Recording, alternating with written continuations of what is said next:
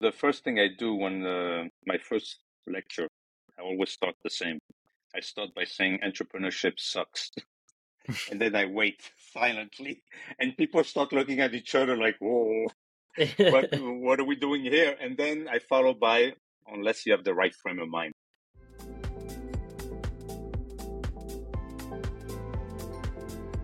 Welcome to the MindTech podcast, where we dive deep into the unsolved problems in mental health with the people building technology to solve them, including founders, investors, and experts in technology for the mind. I'm Manu, your host, and I am delighted to introduce today's guest, Michel Birnbaum, the co founder and CEO of Mindsigns Health, a platform that assesses brain health with two AI enabled products NeuroBrowser, which automatically interprets EEGs for the brain, and GenMind, which monitors mental health from smartphone data. Ultimately, Mindsigns Health supports clinicians to make more informed decisions and measures progress with functional outcomes. I've had the privilege of being an advisor to Mindsigns Health over the past couple of years, and it has been an honor to contribute to such a technologically advanced product that improves access to care and quality of care. Michel has developed the Lab to Market curriculum at the Singapore MIT Alliance for Research and Technology Center, and in this podcast, he explains these principles and how he has implemented them at Mindsigns Health. Let's get into it. Welcome, Michel, and thank you for joining all the way from Singapore, where, of course, Mindsigns Health is based. How is everything over there? Good. Thank you very much for having me. I look forward to the interesting discussion. Of course, yes. Before we dive into that interesting discussion, all the problems that Mindsigns is working to solve, um, I, I, just want to start with what initially inspired this journey of yours. I've uh, had to recap on your variety of experiences in your wonderful career, and just to list a few of the roles that you've had. You've worked as an engineer at General Electric, as a director in investment banking and life sciences, as the CEO of a VC firm listed on the London Stock Exchange all across US, Europe, and Asia. And now you're the CEO of Mindsigns Health in Singapore. So, um, can you take us back to the beginning, connecting the dots, hmm. looking backwards, and uh, explain all the milestones that led you here? I think it's always been about. Uh, I've always been interested in building things. Right, even uh, when I worked for G, um, I worked on the military side and the military engine group, but it was on on new projects. You know, the Apache, the Black Hawk helicopter, where I worked on the power plant side of, the, of those machines. But it was always about building new things or being innovative, and um, and I think that's as my as the my career pro- progressed, I think it's it was building things, but trying to be impactful in those things as well. Mm. Uh, and then I had the good fortune of almost falling into life science. I mean, I'm an aerospace engineer by training, right? Uh, but I had the good fortune of being surrounded and mentored by uh, some great people that kind of tugged me along, and uh, eventually, that's what you know I decided to do uh, on a full time basis. Is work on on various life science projects. So also work on on a new class of antibiotics as well. Um, and um, and obviously Mindsigns, which is about brain health and trying to impact uh, people with epilepsy, serious mental illnesses, and uh, and trying to use technology to do that. Hmm. Yeah, I think the passion for leveraging technology to build products that do good with good people that is the through line through it all, really. But gradually, healthcare emerged as more of a space that you wanted to occupy. And then specifically within healthcare, mental health.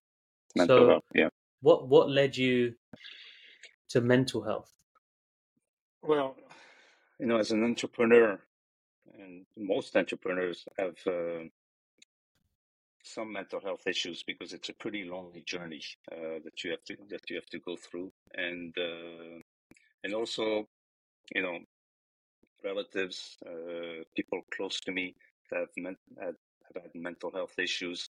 And it's always been kind of okay, people have mental health issues, until I started looking at you know what would eventually become Mindsigns and seeing the potential that was uh, being developed by the by the team and my co-founder, uh, Dr. Justin Dauwels, who was working actually on epilepsy at the time.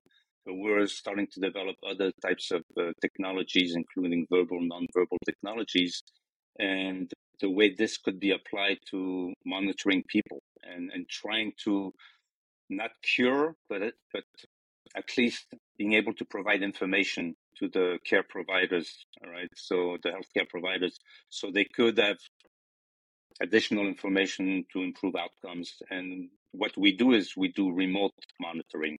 So not in the doctor's office, but once the patient leaves the office. And that's one of the big issues is what happens to my patient once that patient leaves the office. And um, so the ability to to be able to monitor these these people remotely kind of we try to provide a continuum of care uh, everybody knows there's information out there but nobody is able to capture it properly and that's what we try to do and hopefully by doing this we we provide additional information to to improve outcomes over time, over time. Hmm. Yeah, absolutely. I can't wait to delve into the details of Mindsigns health.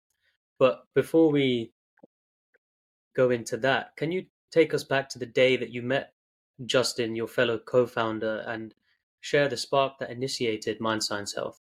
So I was I was on the VC side before uh, getting on the university side, uh, the academic side, and uh, so one of the first projects, basically, when when the the university hired me, they said, you know, this is your hunting ground.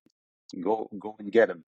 And uh, so one of the first projects was uh, actually uh, Justin's project, and actually I got to know his his students that were working with him on on that project, and uh, and eventually got really interested in what they were doing, and I could see the potential, especially after I started talking with uh, clinicians, were you know, neurologists, mental health providers, etc and seeing that there was a need for something like this. Obviously, it needed development, validation, etc., which you know has taken us on a very long journey to be able to do that. But you could see the potential and uh, and also the the enthusiasm with which the, the the team was going at it, and including Justin. Everybody was really focused on, on trying to develop a product or something that would be impactful. And uh, and I, I, decided to to you know to latch onto that project, and eventually I became the CEO and uh, worked with with the team, hired some new team members, and and uh, we've been on the on this product development journey across two segments, which are separate but really related, right? Uh, one is uh, EEG, and the other one being uh, obviously mental health. Hmm. But those two are related because, for example, epilepsy is not a neurological disorder, but a neuropsychiatric disorder, right, with underlying potential underlying comorbidities and mental health. Uh, so, yeah, so that's what uh, led me to to work on this, and uh, that's what gets me up in the morning, right? I'm one of those people that need something to get up in the morning. It's not hmm. to the to the chagrin of my wife. It's not money that drives me. it's it's more passion and trying to to be impactful and um, and you need that fire in the belly i mean when i teach entrepreneurship one of the first thing I, I tell the, my students, and those students are young and old, right? People that want to know what's this entrepreneurship about, is the fact that it cannot be money that drives you because eventually that loses its shine, right? Especially as you go through the throes of entrepreneurship, you need it's got to be something else, and uh, and it, it's not being Mark Zuckerberg because Zuckerberg is all the way up there, right? And you're starting down here. And before you get there, a lot of things are going to happen. And uh, so it's got to be something that gives you fire in the belly. And for me, this is this is what it is. Uh, it's trying to be impactful, trying to help people uh, through the use of technology, and and working obviously with clinicians. Um, everything we do is with clinicians. Uh, we don't sit in our in a corner and develop things. We talk to hmm. them see, you know, what are the needs, what are the gaps, you know, how do you want to see things, uh, do you want to see them presented to you, etc. And then we then we go back in our corner and start working on that. But it's always with the, that continuous feedback loop. Yep, wonderful, very evidence based and iterative. Yep. Mm. So your initial path in VC led you towards, um, I mean, in terms of building technology, uh, then took you to universities where you were really, um, you know, seeing the research that was leading to tech, technology spin-offs, um, and it was really that fire in the belly that made you feel that being a co-founder, CEO, and entrepreneur would be the most fulfilling thing. Yeah. Um, having experienced how you can make an impact in each of those ways, it's really, you know, leading from the front as an entrepreneur that is most fulfilling to you, and yeah. that's that's wonderful to hear. Um, so, for everyone listening, what is Mindsigns Health? So, Mindsigns Health is a is a platform. Uh, to start off with. Uh, it's a platform for brain health. Okay. So we do two things on that platform. The first one, which is the more mature part of the platform, is we do EEG analysis. Okay. Um, so we capture data that comes from various pieces of hardware in a in a hospital, either in a hospital or in, in a doctor's office. We capture that data, we process that data in a, on a cloud-based platform, and then serve it back to the, the end user who's actually the clinician uh, or the neurologist or you know whoever needs to look at an EEG uh, result, and uh, and we we do that automatically. Uh, right now, there's no real automated software. If you talk to neurologists, there's some very nice softwares out there, you know, with all the bells and the whistles, but not necessarily automated. And uh, so we do the detection of seizures spikes, which are the way I explain what spikes are is if seizure is an earthquake, the spikes are the aftershocks, and mm. uh, and the spikes are very transient in nature. They're uh, in the milliseconds, right, and it's sharp and down. So they're very tough to detect. But from a from a treatment point of view, if you're being treated already for seizures and the, a spike shows up, that means you had a seizure. You don't know when, you don't necessarily know where, but you know there's been a seizure. And that means that maybe there's a need to, you know, modify the treatment because you're still having seizures. And, and we do slowing. So slowing shows up in concussions, uh, brain encephalopathy.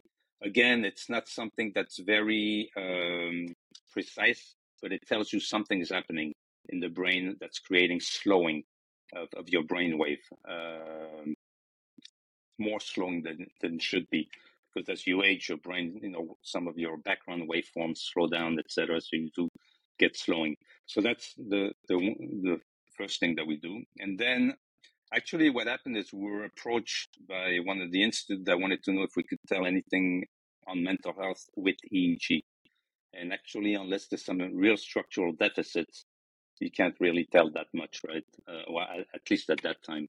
And uh, but we had, like I said before, we are starting to develop verbal, non-verbal algorithms, etc. And we said, well, you know, we could try this, you know, microfacial expression, uh, the visual part of things. And lo and behold, you know, for schizophrenia patient, we could actually look at negative symptoms, which are the really, really the debilitating symptoms for, for these patients and cognitive impairment. And uh, so there, there are there are three basic, uh, as you know, there are three basic symptoms for serious mental illness across a number of indications. It's the psychosis or positive symptoms, right? Uh, so I hear things, I see things, etc. Negative symptoms, which is um, blunted affect, so you have no, issue, no emotion, no enjoyment. Alogia, which is poverty of speech, etc. And then the cognitive impairment. And usually, negative symptoms and cognitive impairment are comorbid to each other. But Whereas with psychosis, there are it's druggable. There are treatments out there, not necessarily great treatments because of the side effects, but there are tre- there are treatment antipsychotics, etc. Whereas for negative symptoms, there aren't, right? It's basically talk therapy, uh, cognitive behavior therapy, rapid eye movement therapy, etc. So that's what that's what we, and it's difficult to monitor uh, because you have to monitor across a set of symptoms, right? Uh, and a lot of those are overlapping. For example, you know, in schizophrenia and major depressive disorder, there's a lot of overlap, right, between those symptoms and as well as other other indications. So what we do is we look at the trends of those symptoms and uh, and basically capture that information outside, right? We don't need to be in the in the doctor's office because people like you, they can tell, they can make a diagnosis, etc. You know, with the blink of an eye. There's no why should I, you know, insert myself in that. Where we are is where you cannot be. Is once the patient leaves the office, and unless that patient gives you calls you or their caregiver calls you you don't know what's happening until the next time hopefully they come for the next session and then you know they'll they'll tell you so here we capture that information and provide it on provide that information on two different sets of dashboard one is for the patient where we provide quite a bit of information to basically understand what the brain what the mental status of that patient is for that specific day for example. And uh, so we record the patient using a very simple instrument. It's called a mobile phone, right? and uh, and we ask for your consent. We don't need to record you all day long. We just need to record 30 minutes, 40 minutes of conversation at you know, various times of the day. And, uh, and in between, we add some complementary data through what's called EMA, ecological momentary assessment, which are phenotyping type of digital phenotyping type of questions. And if you do not consent to be recorded, then we ask you a bit more questions just to get an understanding of where you were at and etc.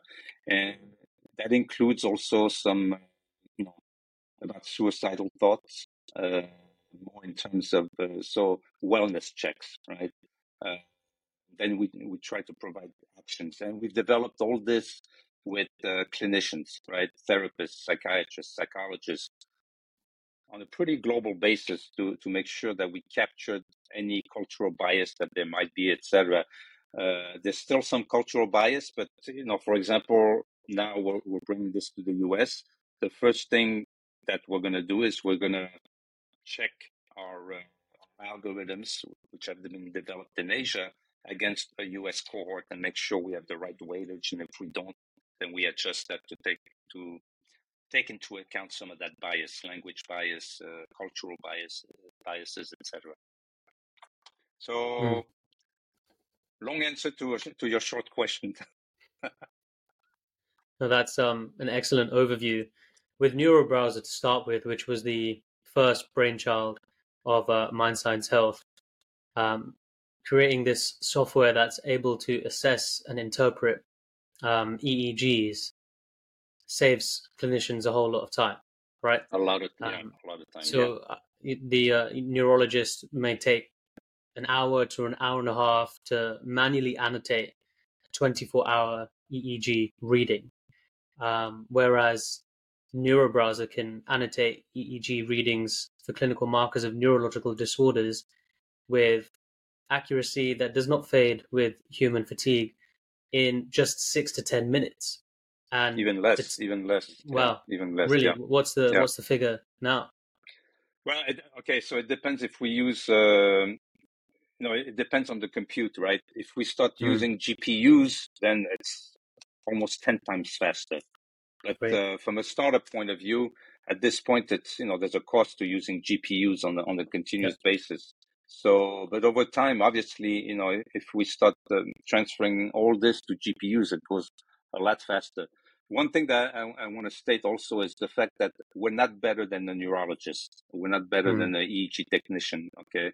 What we do is we take what's a tedious amount of work off the table. Mm. So the, so either the, the neurologist or the EEG tech can, can see more patients, right? And, and, uh, and monitor, are able to monitor more patients the hospital can process more patients, but also, and that's that's uh, important, being able to do continuous EEG and continuous EEG, like you said, are you know EEGs that are long term.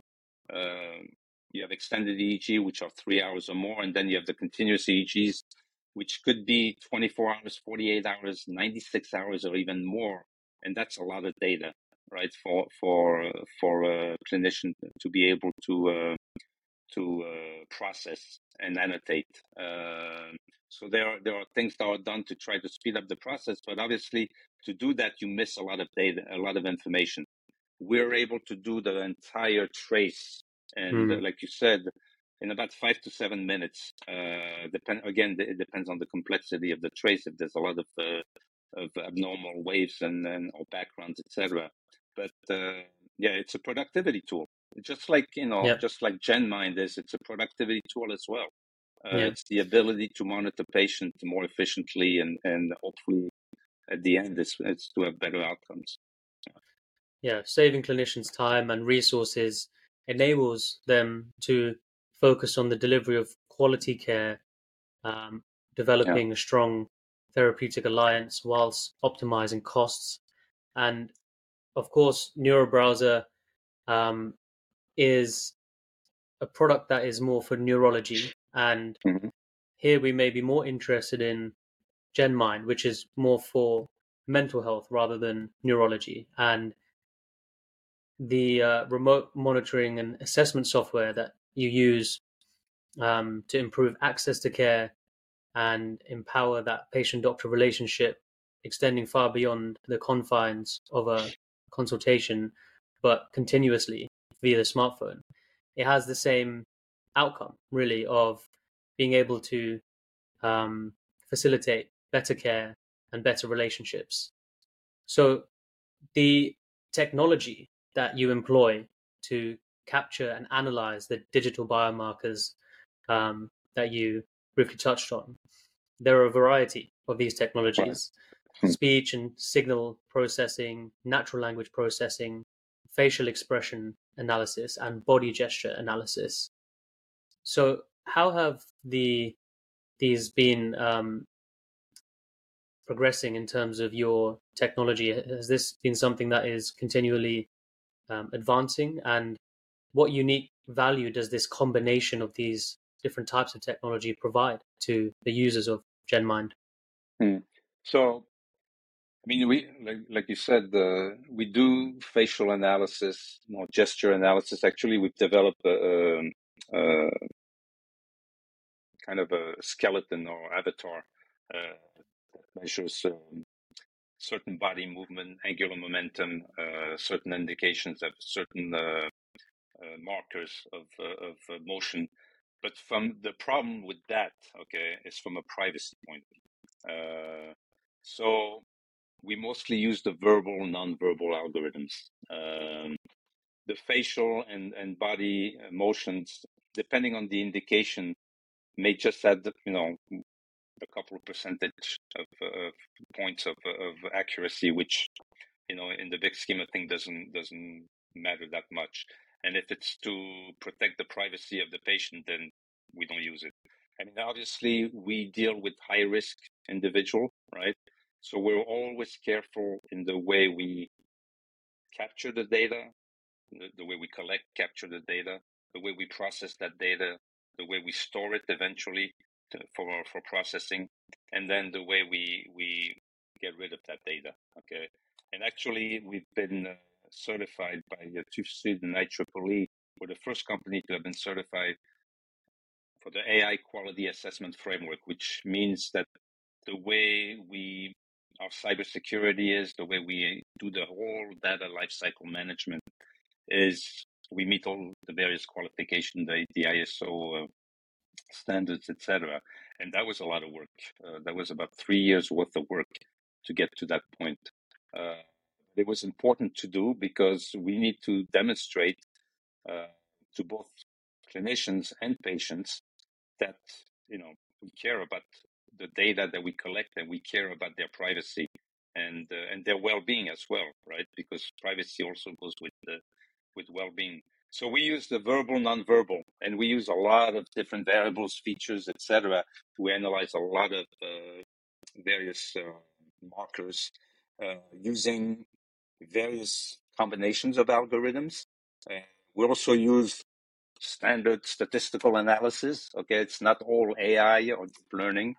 There's also very good tools in, in, in standard uh, classical statistical analysis that we use, and uh, and those tools enable us to basically analyze and look at the trends of those uh, various negative symptoms framework, right? Because uh, those negative symptoms they fall into certain framework like anhedonia, alogia, amotivation, etc., blunted affect, and uh, there's five of those that we look at, and uh, and through those, like I said before, we have the patient dashboard, so we provide in a easy to understand way uh, the information. We show what happens when you do certain things to try to at least move the behavior more towards where we, we would like it to, to go uh, for therapeutic effect. And then for the for the clinician, because the clinician doesn't want to be inundated with tons of um, information, etc., we show it in a summary fashion. And uh, if the, the he or she decides to go more into the detail, then they can use start using the scale that they've been trained on, etc. We don't really use the scale. It's based on scales what we look at, but we don't use specific scales per se. We look at that those frameworks and uh, and say, for example, you know, alogia is getting worse for this patient, or there's some cognitive impairment that's getting worse. Up to you, clinician, to decide whether you should intervene or not, or, or at least note it for your next session. So we leave mm. it. We leave quite a bit of that of the the decision making process to the to the individuals, and the, so we're we're a decision support tool. We mm. provide information to make which decisions can be made, or at least part of the decision process can be made. Yeah, providing information that the clinicians need, but is difficult for them to capture and mm. have the time to analyze, um, facilitating that decision making yeah. process. It's fascinating to me that Mindsigns has the capacity to use something like facial expression analysis and body gesture analysis alongside their verbal and nonverbal um, processing.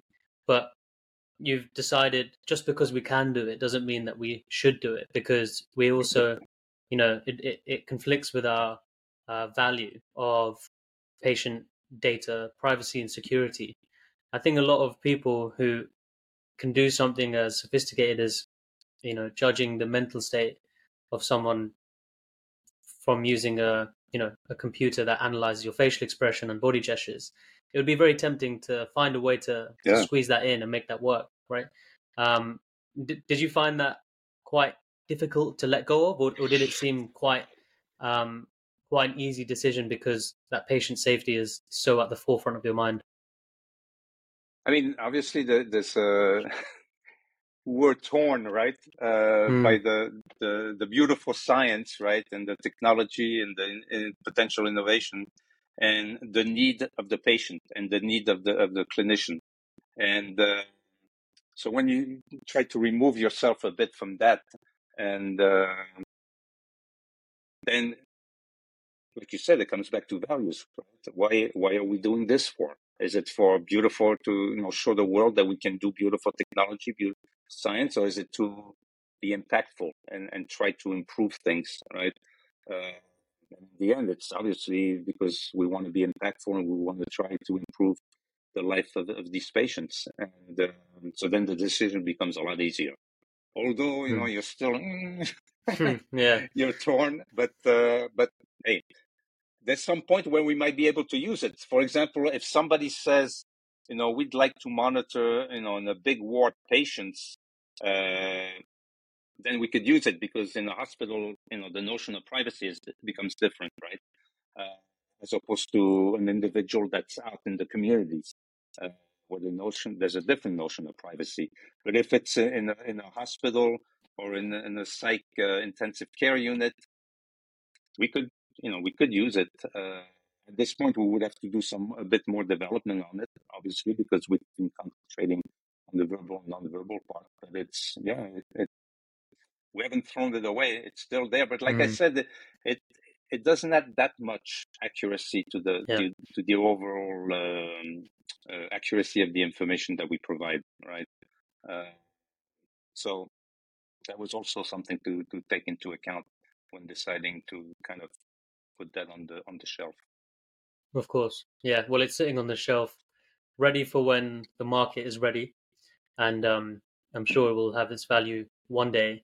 But for now, it's good to hear that just the verbal and, non-verbal um, processing in real time is enough to have a very high standard of accuracy, Mm-hmm. and that being taken continuously opens the opportunity up for being able to predict deteriorations and identify when patients are at high risk, of course, for um, maybe harming themselves. So, is this something that you have considered um, making a use case, and and how how would GenMind play a role there?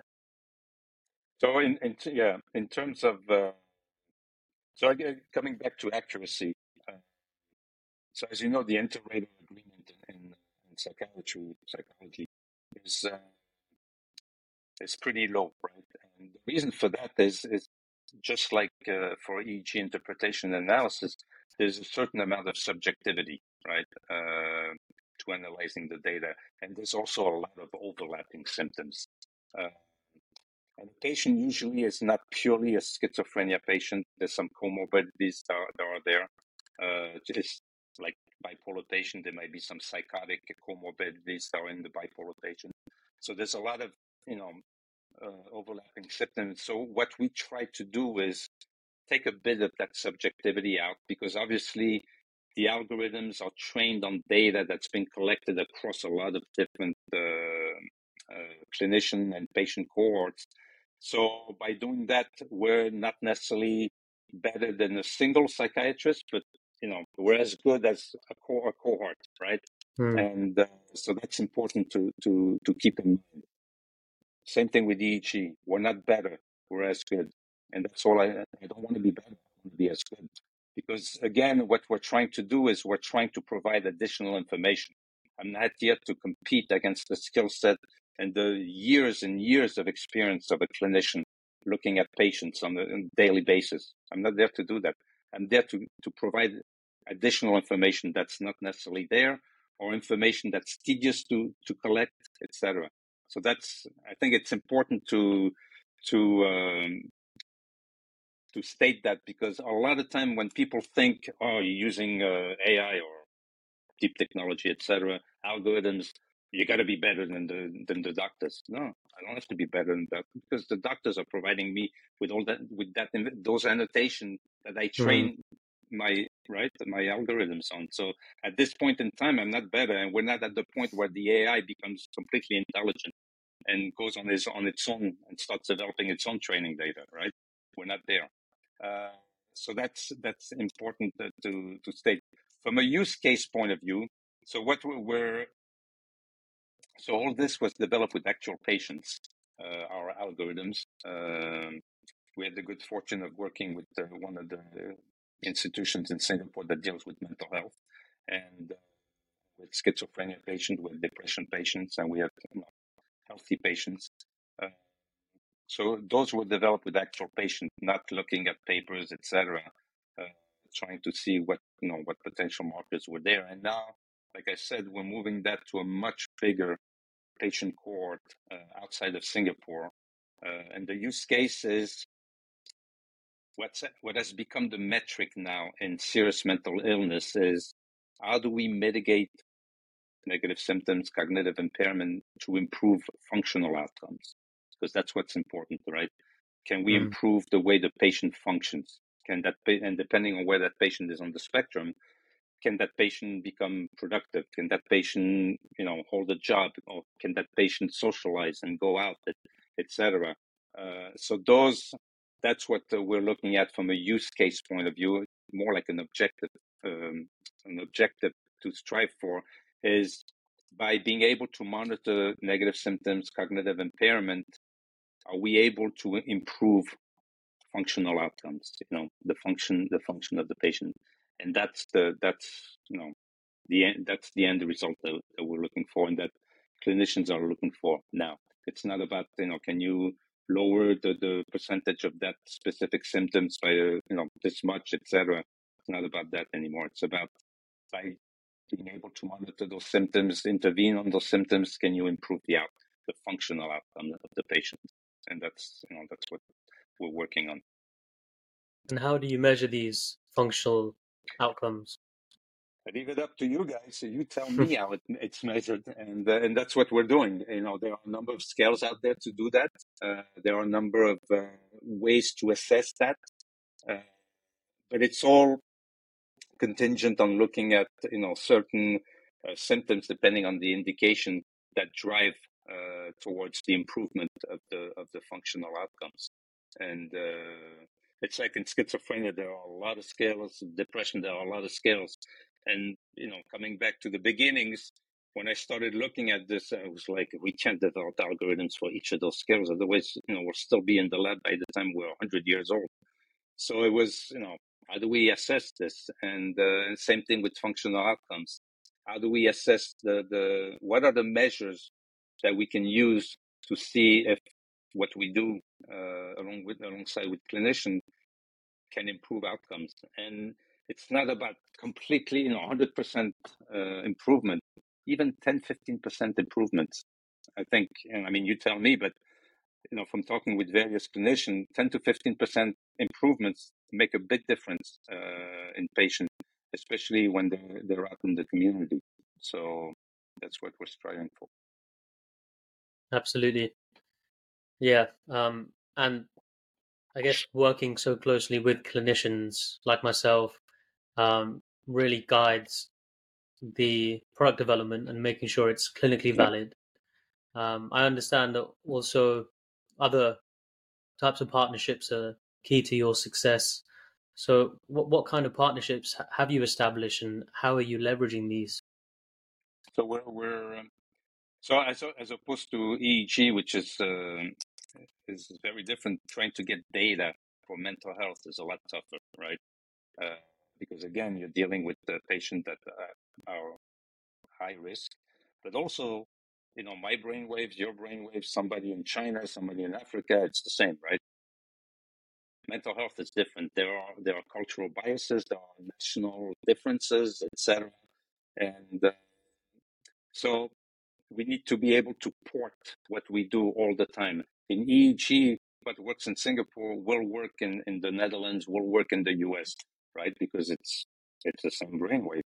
Uh, there's no difference in brainwave. There's not there's no cultural bias to a brain to to a, an EEG analysis. Whereas in mental health there is, and actually a strong bias. There's even there's a language bias as well, right?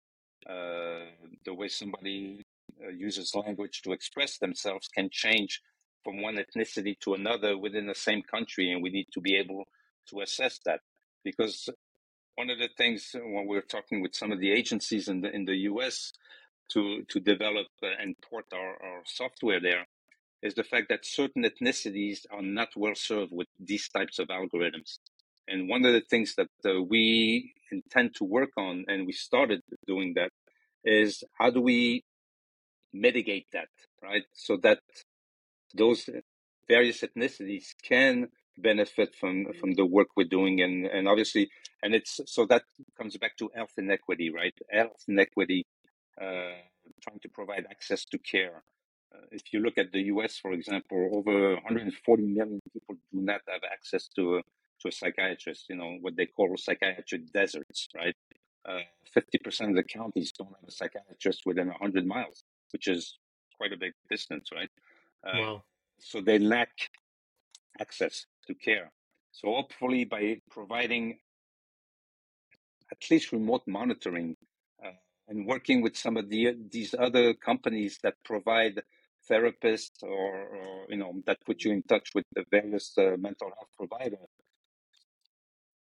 hopefully we can provide a better access or an improved access not better access and improved access and that's mm. also part of why we're doing this right and it comes back to the impact uh, and again, if we can, small improvements make a big difference in, in uh, especially in mental health, right? Small Definitely. improvement make a big difference. Yeah. Yeah, especially when that improvement is just access. You know, people Yeah. need the care and they would benefit from the care that already exists. You don't even have to improve that. You just need to facilitate accessing it. Yeah. Um, really unlocking a whole wealth of support for them. So Mm. definitely the uh, potential to access these people in the most remote parts of the world um, by only needing your smartphone. Of course, uh, you know, to start with, it will be very much clinician led and uh, guided, but uh, the potential is there for sure with um, you know, very, very remote um, places in the world. Remote monitoring can help overcome these barriers to access, of Yeah. course. I mean, there's there's a lot of uh, uh, apps out there that, I mean, not not that many people monitor negative symptoms because it's it's uh, it's a bit challenging to do that. But there are plenty of uh, apps out there that uh, are not clinically validated. That's a lot of them actually. And from the get go, we wanted we wanted clinician to validate the work that we're that we're doing because again, we're dealing with serious mental illness. We're not dealing with people that have a bit of anxiety, a bit of stress. Not that there's no place for that. There, is- there is place for those types of uh, for those types of, uh, of products. But we're dealing with a different set of, of people. People that have serious Mm. mental illness, uh, that are under, diagnosed, that are under care. Although there's only fifty percent of people that are diagnosed that are really under care, and by being clinically validated. We have a lot of papers out there, including one that appeared in November of last year, 2022, in Nature, uh, schizophrenia, which was uh, for us, you know, a big uh, reward of all the, the, the years spent on, on developing this. Hmm. It was important to be clinically validated so that eventually we can move upstream, right? So just like in diabetes, for example, there may be people may be at risk of developing diabetes, type two diabetes, because their the way you know their behavior, or maybe it's family history, genetics, etc. Same thing is true for serious mental health uh, uh, diseases. Right? Uh, there may be some family history, there may be some genetics, etc. Or an accident that is triggering something in the in your brain that makes you develop comorbidities. So the ability to move upstream and monitor, and for those people to monitor themselves, they may not be on the on the care, but they want to monitor themselves. And and as you know, a lot of times, about seventy percent of the time, negative symptoms present before a full episode of psychosis and negative symptoms, right?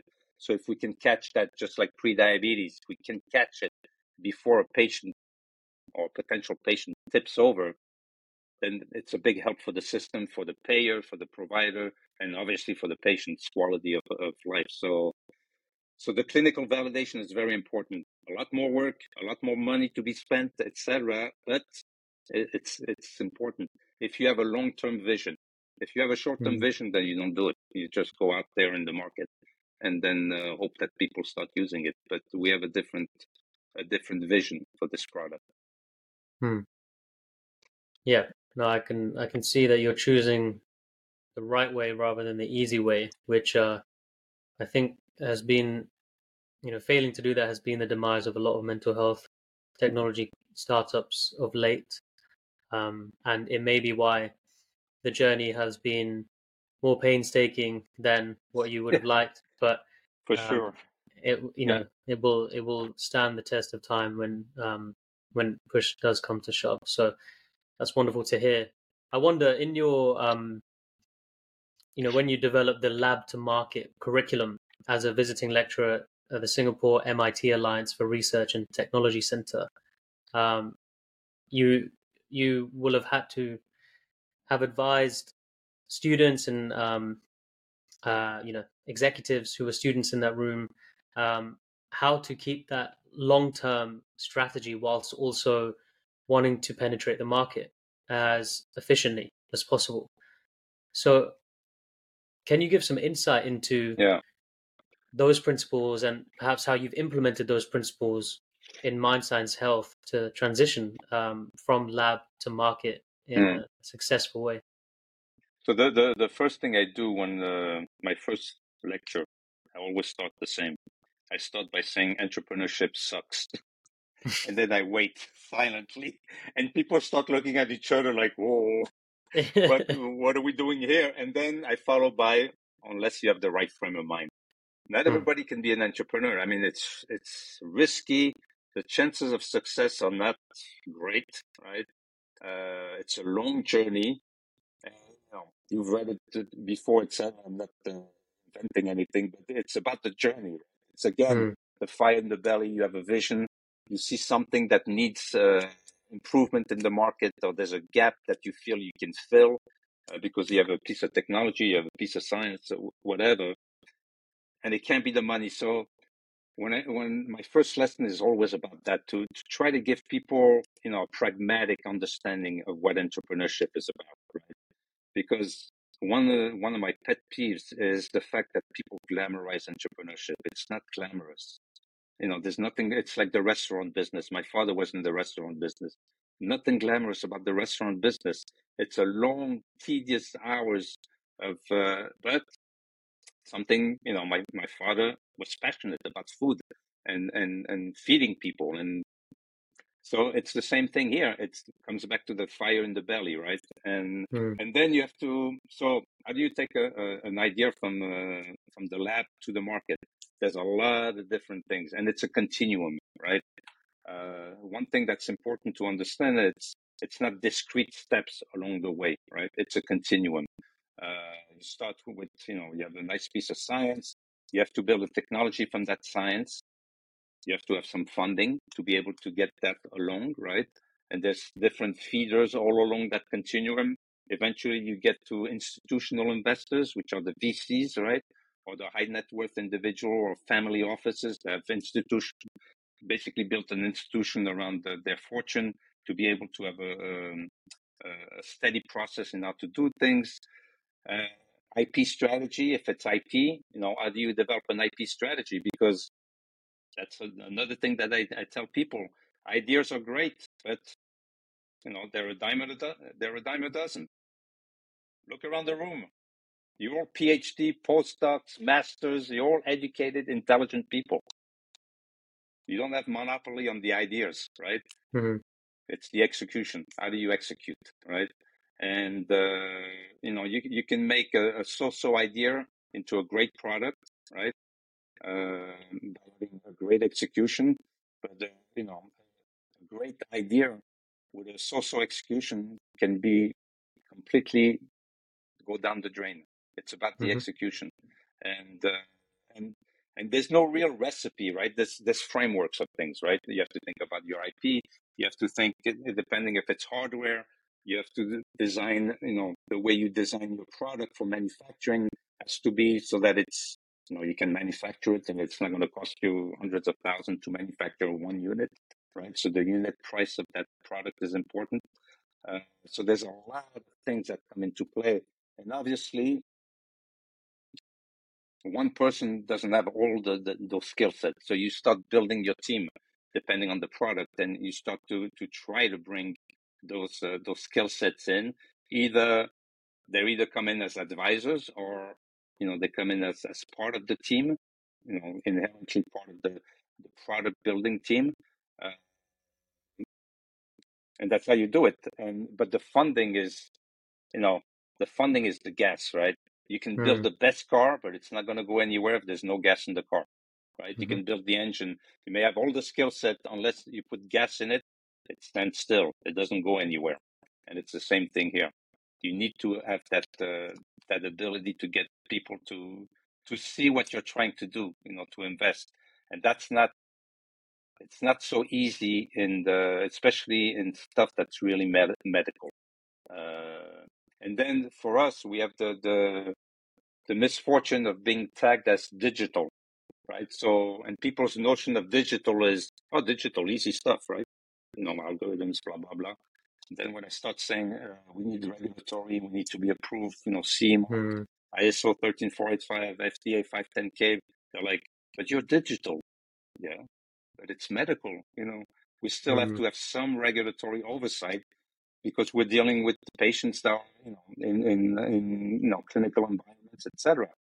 So, so the, the the fundraising part is is really the the tough part, and, uh, and those go in cycles. So right now we're in a pretty bad cycle uh, for mm. investing in life science, biotech, etc., uh, especially medical uh, stuff.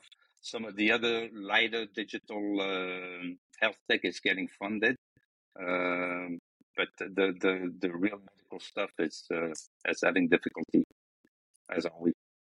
So yeah, well, uh, passing those passing through those regulatory loops and hoops and hurdles, they I'm sure will you know make all the difference when it comes to yes um, yeah.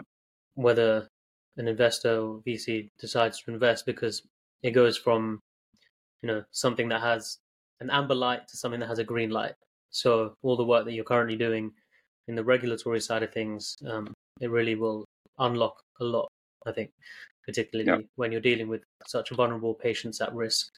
Um, so yeah, it's it's it, yeah. it's interesting. I um I sense from the way you speak about practicalities and limitations and being efficient, um, the inner engineer coming out in you. And I wonder how useful is your background in aerospace engineering? How useful is that in the work that you do today? It's funny you said that because one of the things that I like to do is uh, mentor young people or sit down with them. Uh, and yesterday I did that for two hours with actually a, a, mate of mine that I went to business school with. His son was uh, coming through Singapore, and he said, "You know, can you meet with him and, and just have a chit chat?" And we're talking about that and uh, the fact. So he's uh, he's non-technical uh, in his person, you know, in his field of study, and I told him take a few technical courses because it will help you. For me, for sure, I mean, going from aerospace engineering to life sciences, uh, doing drug discovery, drug de- delivery, medtech, the training I had as an engineer was very helpful for me mm. to be able to grab things, you know, grab concept. Uh, some of them abstract concept. I think the, the, the engineering training, thinking in logical steps and going through ideas uh, in logical steps fashion to try to understand it um, and being always curious. That's the other important thing. That's what I was telling this uh, this young man ye- last yesterday. Is I'm an old guy, but I still spend 35% of my time learning new things. Otherwise, I become irrelevant really quickly, right? Uh, because technology, science is moving so fast these days, you know, so fast. If you want to be stay relevant and keep doing what you're doing, you need to constantly learn, right? Otherwise, mm. you fall quickly by the wayside.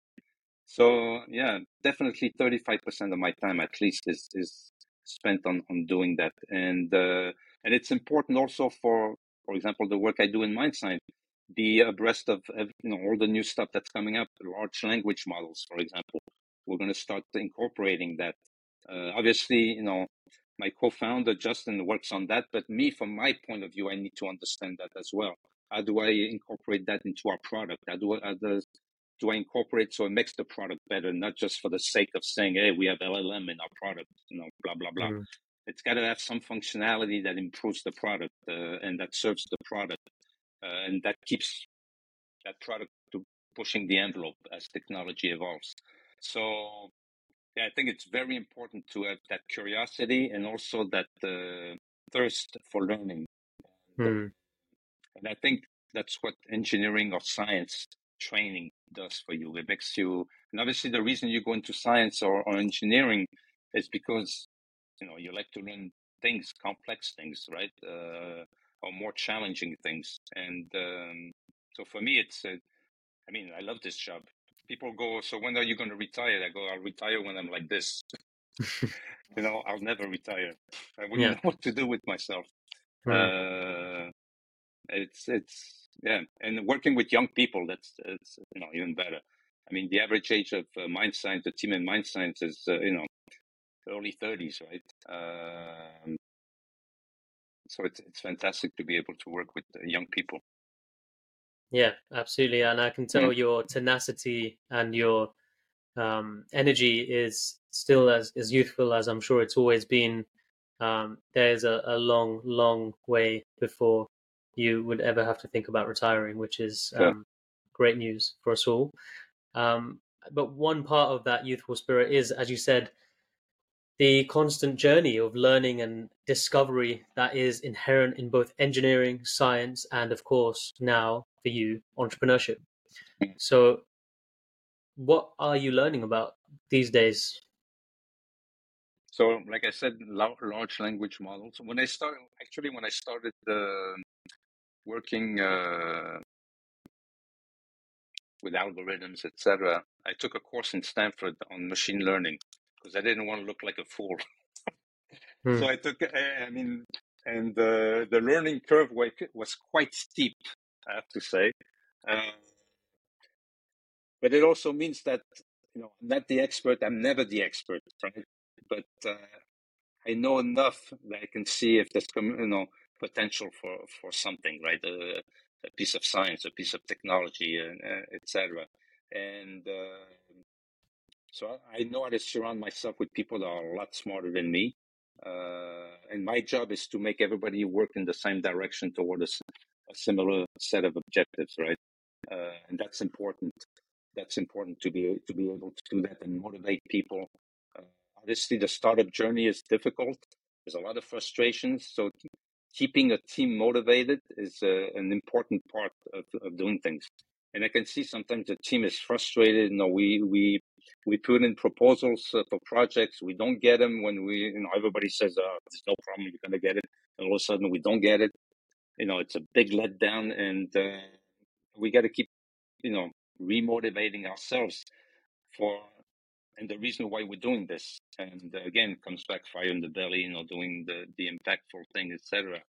Uh, but in in terms of what am I learning is actually one of the things I'm learning is because I've been managing people, I've been in entrepreneurship quite a, a, a while, is my style of management has had to change. Hmm. Uh, because the way I managed people 10, 15 years ago is very different than the way I manage people now. Because people, the younger generation, have different set of uh, expectations from a, a job uh, or a career, right? Mhm. And uh, and my job is to, you know, show them a, one a career path, uh, keep them challenged with the work that we do. And if I can't do that, then I lose them. And it's, you know, and I don't blame them. You know, they go somewhere with, uh, you know. And the other thing is being able to balance, you know, the the work life uh, work life balance, right? Having a work life balance that's that's very important Mhm. for the younger people, more so than, for example, my generation. I mean, we work sixteen hour days, no problem, right? Uh, Mhm. There has to be a work life balance, and and I can understand that. And you know, if I had to do it again, I probably would change it as well. But back then, that's the way it was, right? You work long Mm. hours, etc. So that's that's something important that I- I've had to to not to learn, but to adapt, right? Yeah. Adapt, uh, because adapting is also part of you know learning, right? You adapt to different things and, and different challenges, etc. In terms of uh, actual learning, like I said, I'm always learning. I'm I'm always curious about uh, things. Sometimes things that have nothing to do with what I should be doing, right? Just because I'm interested. Somewhere it will pop up or, or color, you know, my understanding of something or my decision on something.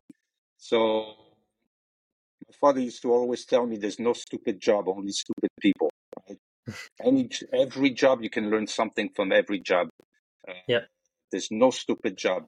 Uh, every you can grasp something from from every job, and that's something that uh, yeah, I've taken. You know, I've done a lot of different things, like you said at the, at the beginning, and every one of those things that I've done have you know led me to where I am now, and I continue to learn. It's important, uh, you know. Otherwise, uh, you know, life is boring. Yeah, definitely. uh, Yeah. Not just in every job, but in every experience, there is something Exactly. Yeah. there. It's just up to you to to find it and to um turn it into something that works for you rather than against you. Absolutely. Yeah. And like, you know, you can learn from young people, old people. Yep. You know, there's, there's some people that I deal with, uh, they're in the 80s, they're in their 80s, right? And sometimes I think to myself, oh my God, I hope my brain keeps boiling like theirs. I mean, Mm. they still have ideas that are coming out, etc. It has nothing to do with age. I think it has to do with you know your your the way you look at things, the way you look at life, and not saying, "Oh, I'm that age, that's it," you know, and start letting yourself go. No, you just got to keep Mm. driving, driving.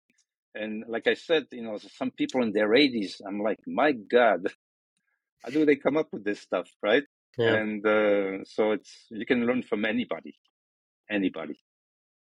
Well, it's fantastic that you can work with both a 20 year old and an 80 year old um, with the same sense of respect and um, equal footing. And uh, I'm sure that's that's what's led to you um, working well in, in all the teams that you have worked in, and Mhm. especially the one that you're leading now, the Mindsigns Yeah, Health. respect is. Uh, I mean, you, you hit the right on the word respect. Mm. Very important. Respect. Yeah. The word respect. Respect goes both ways, right? You have to Definitely. respect the the. Yeah, important. Respect and integrity. Those Mhm. are two important things. Yeah. Well, I'm I'm sure all those those values um, they come through in the product if they are you know embedded within the culture of the team making Mhm. that product. So um, it will manifest in in ways that aren't just good for the health of the team, but also for the patients that you end up impacting as well. So I hope so. just yeah yeah no I I hope so too. Um, just to you know wind things down, then I, I just have one final question for you, um, which is in keeping with the theme we've gradually moved towards, which is uh, you know a little bit more about um, taking care of people, uh, taking care of yourself, and thinking about your lifestyle as well as work. So my question to you is, Michel, what, what do you do to take care of your your own mental health?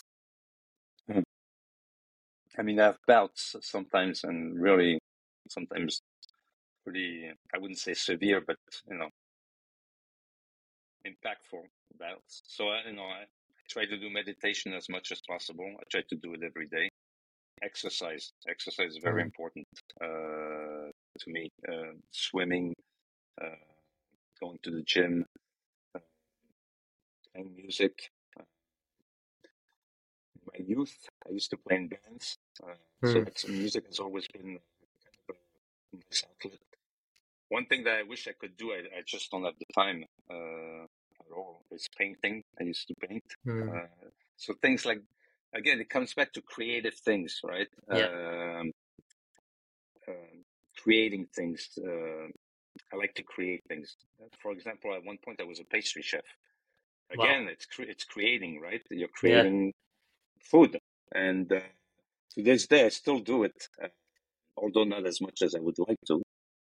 Mm. But all those things are outlets that uh, are kind of not completely off kilter, but are somewhat relevant to, to what I do because the thread is always this creative, innovative, you know, trying to, to come up with new stuff, etc.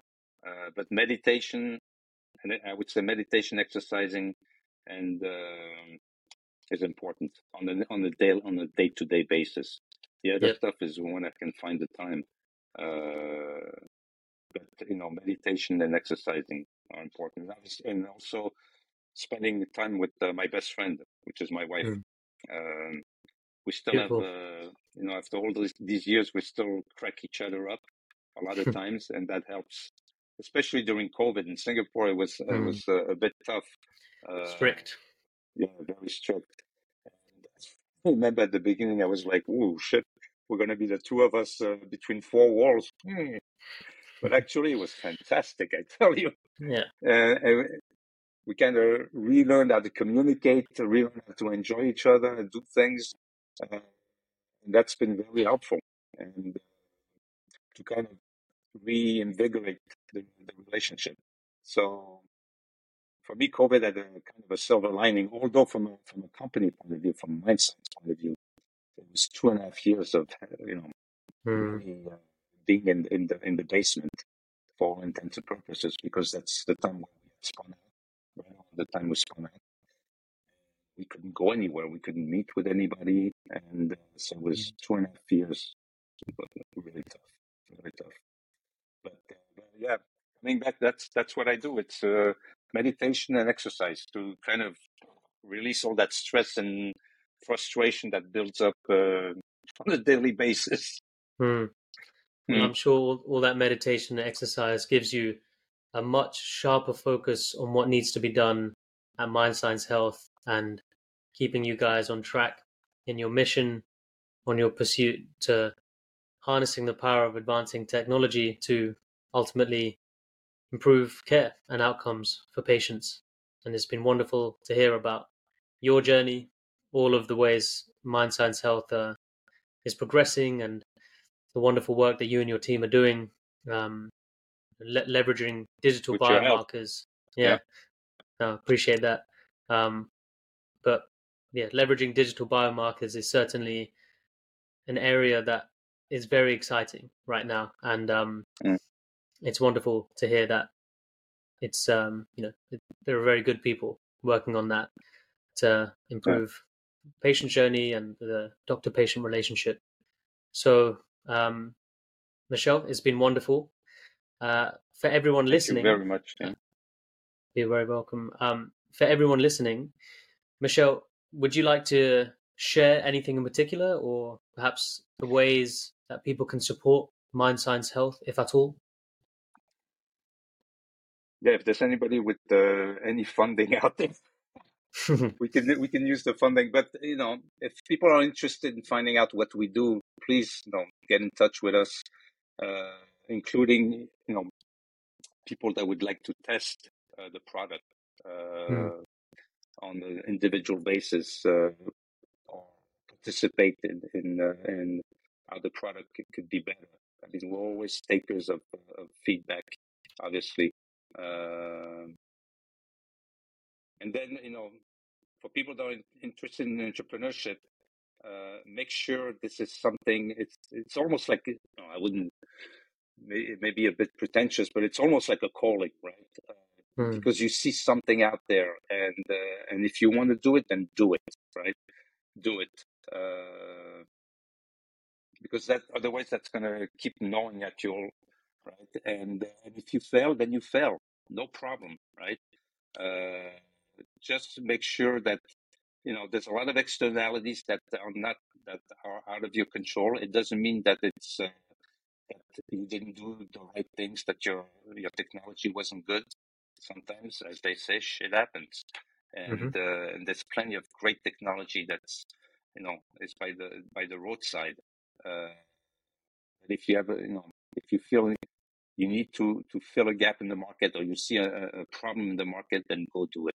Go do it, or be part of it at least. If you if you can't do it yourself, be part of it. Absolutely, I'm sure. Um, you know, it leaves it leads to a very fulfilling life, and the alternative is Mm. perhaps a life more unlived, which is a greater risk than the risk that you would take by trying. So, um, Absolutely, yeah. it's uh, you know straight from from the mouth of uh, someone who has really um, lived by by that advice, Michel, and um, it means that much more because of it. So, Michel, it's been a pleasure. Thank you very much, and um, Thank you very Yeah. much for having me and uh, for the great questions. Hmm. It was it was really good. I really enjoyed it. Thank you very much. Thank you. fantastic. Of course. Well, uh, until next time. Um, all the best. Bye bye. I hope you enjoyed this insightful discussion. If you did, the best way for you to support the Mindtech podcast is by sharing this episode with someone, subscribing, leaving a review, or sharing your thoughts in a comment.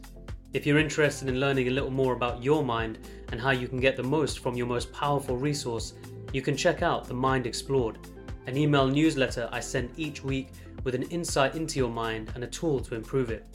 You can access all the articles and subscribe at www.mindtechpodcast.com. Thank you for your interest in the mind and how technology can meet its needs. Until next time, goodbye.